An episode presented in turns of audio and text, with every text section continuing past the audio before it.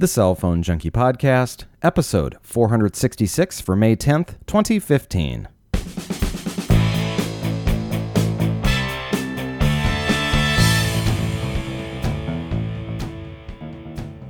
AT&T loosens its belt on throttling of unlimited plans. T-Mobile announces the end of Metro PCS's CDMA network, and Amazon Prime Video comes to the friendly skies. My name is Mickey Papillon. And I'm Joey Kappas. Brought to you each week by the Cell Phone Junkie podcast application, available now for Android, iOS, and Windows Phone 8 for $1.99.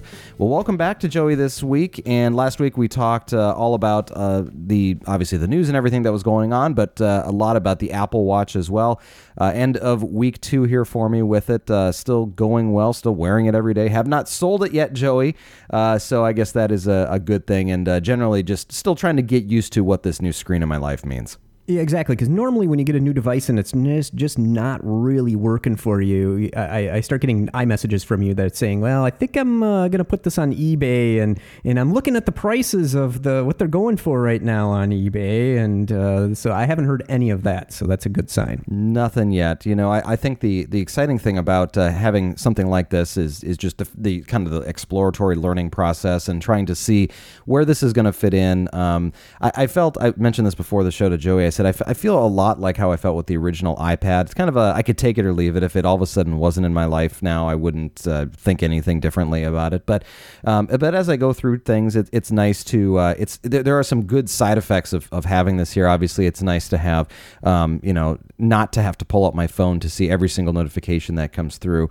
Um, but also things like the fact I, I mentioned this last week. The battery life is so much better now on the phone because the screen is not lighting up all the time, and that that battery usage is shifting over to the watch. And so I'll, I'll end the day with the watch at, you know, 40 or 50% battery, but the phone is like 60, 70. I think I had one day over 80% battery just because I'm not, pu- I'm not pulling it out. I'm not turning the screen on. And if I don't take any phone calls, then it just lasts uh, quite a long time. Yeah, that's uh, that's amazingly helpful too, especially on busy days when you need that extra battery life if you're doing some navigation or something like that. So, uh, you know, the use case, uh, you know, obviously this is a first generation device too. You know, uh, uh, like the iPad, which the very first version of it, you know, didn't do anything compared to the versions that we have today. So it's you know it's only going to get better from here. I think so, and you know, I the the overall layout, uh, you know, and the the size of it and everything like that, I think is still you know still appropriate. Um, you know, it's an underpowered uh, device. I think from you know where uh, where we're going to see these things coming up here in the next couple of years, but that's okay. I mean, it's it's a again, it's a first gen device. Look at the first iPad; that was incredibly underpowered compared to today, today's standards as well.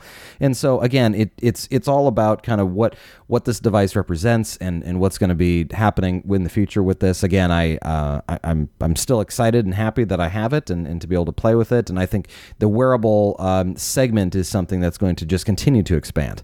Well, you know, it's just it's really the next thing for these companies to explore because you know they've kind of almost played out the smartphone market. You know, the tablet market is it's somewhat niche. You know, it's not as big as they were hoping. That you know, Apple still sells a lot of iPads, but it's not not a massive, massive market like like the PC market is, or you know, maybe maybe more so was. But you know, this is kind of the new hip thing, and and you know, looking at the the, the physicality uh, on your wrist, actually, Mickey, the size looks pretty good to me. I was thinking it was going to look more like a you know, like I've seen Motorola 360s, and they're just huge, and it looks actually pretty darn good on your wrist as far as size wise. So uh, I'm excited. I'm I haven't yet seen one in person, but I bet you the the smaller smaller 38 millimeter may actually work for me. Yeah, I, I do have uh, uh, someone in my office who's got the 38 millimeter version, and it is, uh, you know, it is noticeably smaller, um, but I, it's uh, at the same point. It's, uh, you know, there's there's two sizes because not everybody's wrist is the same. I'm um, still happy I got this size. I think it's great. Um, I, I like overall just what it, you know, how it how it looks. And to your point, uh, I, would like the black on black. That that works out really well for me, and just based on my I guess my fashion, although that's like just kind of a misnomer because it's like my lack of fashion makes the black on black work out very well for me. So anyway, uh, that's uh, that's what I will say about that, and we'll move on from the Apple Watch. First up today, a federal appeals court ruled on the NSA's phone spying program that it is against the law. The program has been in place since shortly after September 2001, authorized under Section 215 of the Patriot Act. The program was revealed in detail in 2013 by NSA contractor Edward Edward Snowden. Since then, the NSA and the program have come under heavy fire for sweeping up American cell phone call data, including location data and duration of calls. Such expansive development of government repositories from formerly private records would be an unprecedented contraction of the privacy expectations of all Americans, said the three judge panel. They further said, We expect such a momentous decision to be preceded by substantial debate, and we expressed in unmistakable language there's no such evidence of such a debate. So, point here is that you've got um, you, i think moving forward we're going to find ourselves with all sorts of other uh, you know conversations about this information and what's happened with this. And obviously the, the snowden leaks have been you know kind of the the thing that's got us all talking about this stuff. And so um, interesting to hear that a federal appeals court is now essentially sided with this. And uh, so we move on from it. And uh, as we get into the next kind of phases of of what that means we'll uh, discuss those as well. Also on the national level a federal court ruling that the police can obtain cell phone location records from carriers without first getting a warrant. A Florida man was convicted of seven armed robberies in 2010 and argued that cell phone records used to place him in the vicinity of the robberies were robberies were protected under the Fourth Amendment. A Florida court initially agreed with Davis's argument, but the Justice Department appealed that ruling and heard the case earlier this year. The 11th U.S. Circuit Court of Appeals reversed the Florida ruling and said Davis's rights were unreasonable against unreasonable search and seizure were not violated. Davis has no uh, had no subjective or objective reasonable expectation of privacy in the Metro PCS's business records showing his cell tower locations and that wirelessly wirelessly connected his calls. Uh, where he was near six of the seven robberies, according to those records, said the judges. They also said that they maintain the records were created by Metro PCS and belong to the company rather than to Davis. The ruling applies to law enforcement activity in Alabama, Georgia, and Florida, which fall under that 11th U.S. Circuit Court.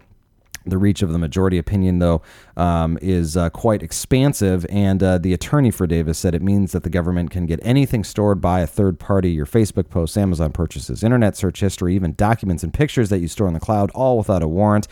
And uh, law enforcement agencies in these states can obtain cell records from carriers without that warrant, but they cannot search an individual's cell phone with uh, without a warrant. So keep that in mind. Also, the U.S. Supreme Court ruled in 2013 that the police must obtain a warrant before searching actual handsets as well. Well, and that's kind of, you know, if you kind of take one step back and think about what the police do during investigations. I mean, they'll go to businesses and ask for their um, their security camera footage, and they'll ask for records of, you know, banking records they pull. They pull all this stuff uh, in the course of a normal investigation, to me, you know, contacting a third party and you know looking up the phone number and, and finding out the carrier and requesting that information seems like it would be a pretty typical operating policy. I think so, and you know, under, understandably, there's you know, if you're you know accused of caught and accused of something, you're going to be trying to figure out a way to defend yourself, and so obviously they're going after you know some of the the technicalities here and, and how um, how expansive a decision like this could actually be and, and what that could mean. But but ultimately, you know, you're this individual sounds like was uh, you know dead to rights in certain respects, and this was something to help corroborate that evidence. And uh, you know, six of the seven areas, and it sounds. Uh, it, I, was looking into this one a little bit. It, it sounds like uh, that this was this was more of a uh, trying to set you know precedent for things more than anything. So that's that's what I can kind of how I feel about this one. But interesting nonetheless. Well, you, you know, really, it just it tells you the one the, the one message it really tells you. If you're going to be committing any sort of crimes, do not use any sort of electronic device at any point in time, ever before or ever after. Right. And don't bring your phone with you because it's going to track where you're going. And, you know, yeah, just be on your own. Go go and do your thing, and just then go get your stuff afterwards. But leave it all at home while you're doing that. Yeah, this, that's that's. Don't do it. Just, okay, just don't do any of it. yeah, don't do any of it. There you go. Uh, in Sprint news, following the earnings reports last week, they reported their results this week, edging out T-Mobile to remain in the number three spot for U.S. wireless carriers.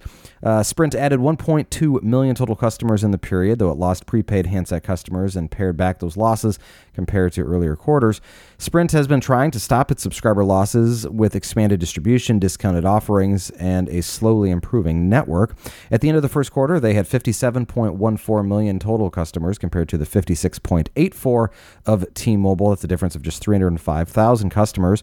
Sprint again added 1.2 million total customers uh, in its CDMA and LTE networks. That's up from a net loss of 383,000 a year ago.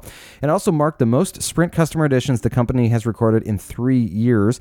Overall, the company has a net post uh, port positive for the first time in nearly three years and for the first quarter, meaning they've attracted more customers from competitors than it lost to competitors, so that's good for them. On the ARPU side, they re- reported a retail postpaid average of $56.72 average revenue per user. That's down from $62.98 in the year ago period. Though the carrier posted a net loss of uh, 224 million, that's larger than the 151 million in the year ago quarter. The churn also fell uh, to 1.84 percent. That's down from over two percent in the year ago period, uh, and 2.3 percent in the fourth quarter of last year. Sprint said it's also reduced its postpaid churn by increasing credit standards, improving the handset lineup, and improving the network experience. AT&T on Wednesday changing its network management policy so customers with grandfathered unlimited plans won't be throttled as aggressively. Under the old policy, AT&T throttled the speeds of unlimited 4G customers once they exceeded 5 gigs of data in a single month. The speeds were then throttled down to 2.5 gig speed, 2.5 G speeds, that'd be edge speeds for the rest of the billing period. Unlimited customers who now exceed 5 gigs of data in a single month will see their data speeds slowed down, but only at times and locations where AT&T needs to manage network congestion.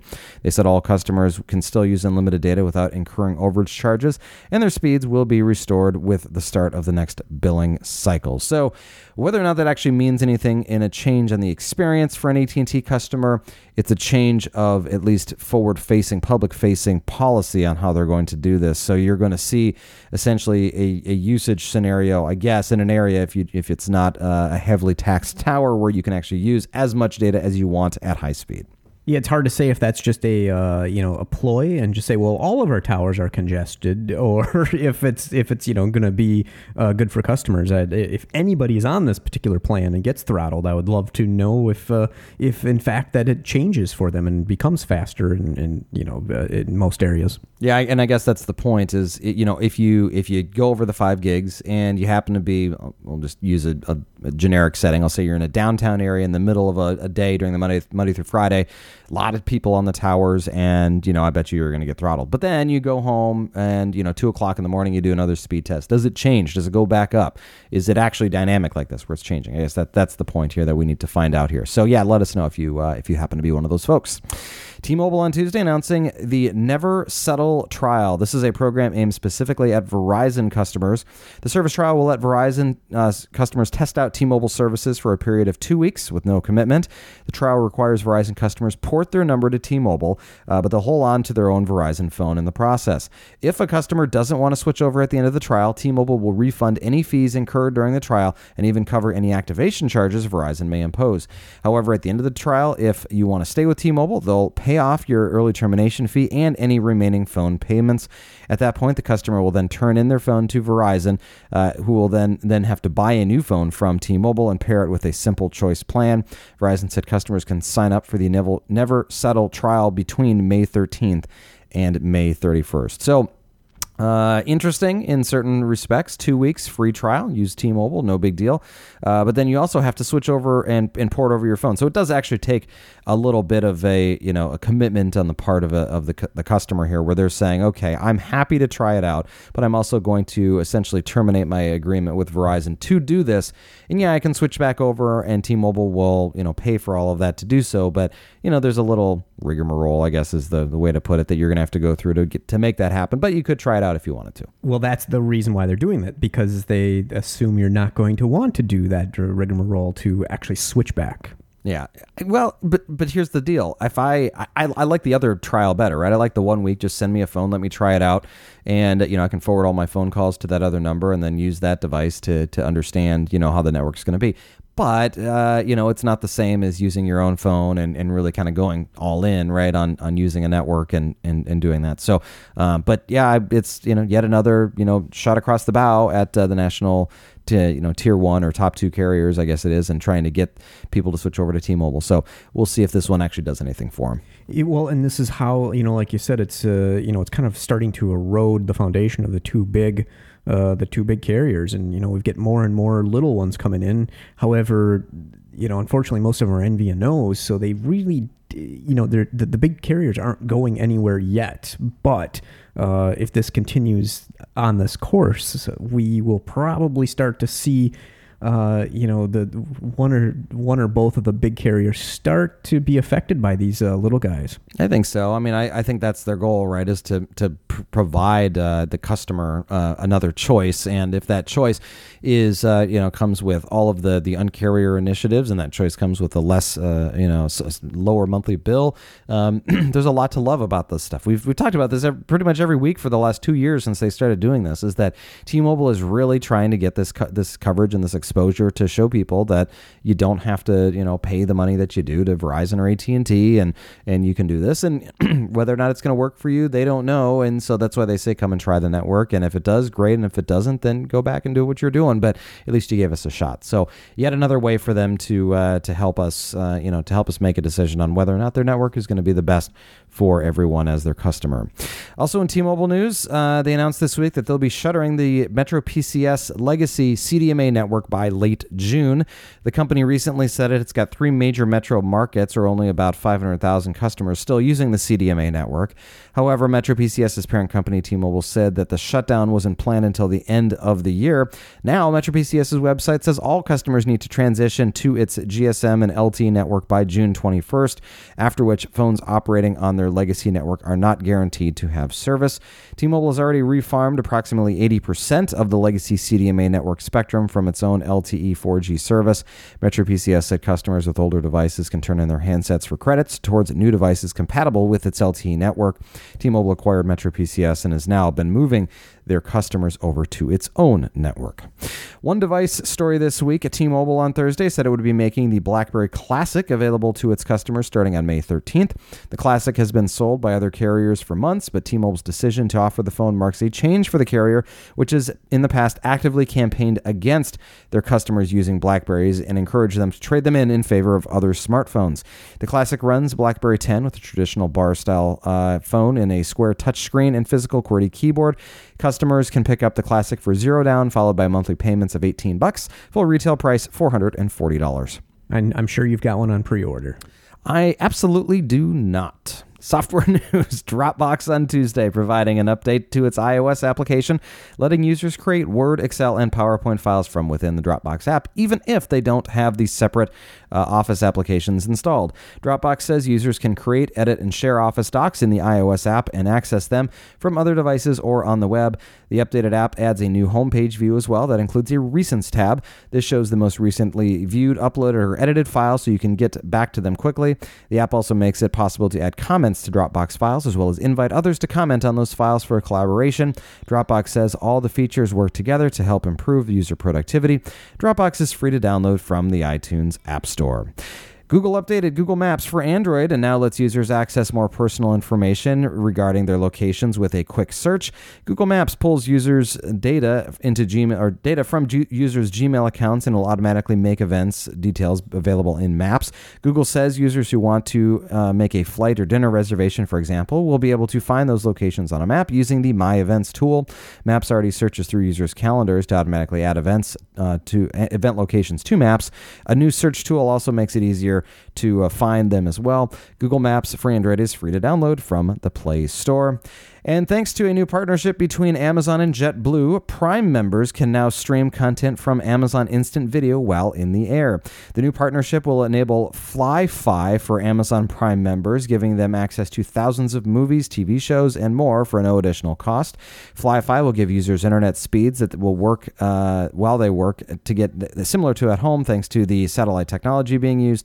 Amazon Prime members are not the only ones benefiting from the partnership. All JetBlue customers will now be able to to browse, rent, and purchase thousands of titles in the Amazon Instant Video Store over that free broadband internet. So essentially, if you're a Prime member, you can now watch the content on these JetBlue flights. If you're not a Prime member, you can buy it while you're on these flights. So good news there if you're looking for something to do while you're on a JetBlue flight.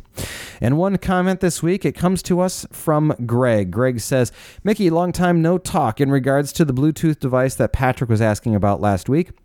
I wear a Blue Ant Q3 for 12 to 18 hours a day uh, when I'm listening to media, which I don't really do that often, but the device will pause the media to announce an incoming call for me to accept it or deny it. After I take the call and then complete it, the media starts right back up where I left off. Uh, if you may recall that I'm still using a BlackBerry, um, so I'm not sure how to do it on the iPhone. Uh, however, I've used the Q3 in my BlackBerry 9700, Z10, Passport, and now the BlackBerry Classic. I don't think it has anything to do. It has a way to do manual pause and playback, but perhaps one of the other Blue Ant products will do that. On another note, I'm experiencing a little anxiety over the brand new unopened Apple Watch that's been sitting on my dining room table since the Saturday before last. Uh, my son uh, has uh, is, is overseas and uh, is dating somebody, and his father had a the Apple Watch shipped to my house so that I can take it over when I go and visit him because it's not available yet in Denmark. Yes, I know what the heck would I do with this watch, but it would be cool to play with, of course. Uh, hope all is well. Greg, P.S. If you have anyone looking for a mint condition passport, I'd like to sell mine. Let me know. Well, Greg, thanks for the recommendation here. So we talked last week about you know Bluetooth headsets uh, that were able to play and pause media on the go. So check out Blue Ant uh, Patrick, if you're looking for something uh, that looks like the Q3 is a possibility for you. And that's all we have this week. If you'd like to get in touch with us, you can send us comments to questions at thecellphonejunkie.com. We'd also love to hear your questions too. And if you'd like to give us a call, you can do so by calling 650 999 0524. Again, 650 999 0524. Joey, thank you very much, as always, for your time. We'll talk to you later. Thanks for listening. For more information about the stories you've just heard, visit us at thecellphonejunkie.com.